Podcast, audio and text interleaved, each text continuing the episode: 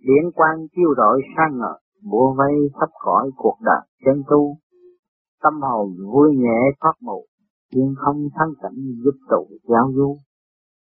Tu cho đoạt được luồng điện phản chiếu châu thân thì sự mù quáng cũng chẳng còn lưu trú được nơi nội tâm. Sự nhẹ nhàng thanh lịch sẽ đem đến cho phần hồn mãn nguyện. Ngây thơ chuyển tiếp nói liền. Học con ngô dại vì tiền kiếp sân, lâm khi con phải trần nhằn. Khổ tâm chẳng hiểu nợ nần do đâu.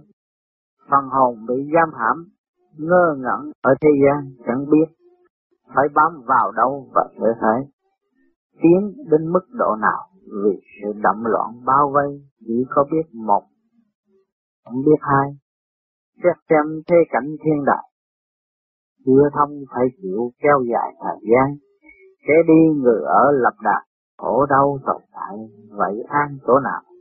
Mọi sự đau khổ đều dồn vào nội tâm.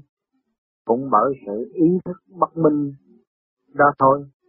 Nếu muốn được minh tâm kiên tánh, thì ta cần phải tự điêu luyện mới an thân.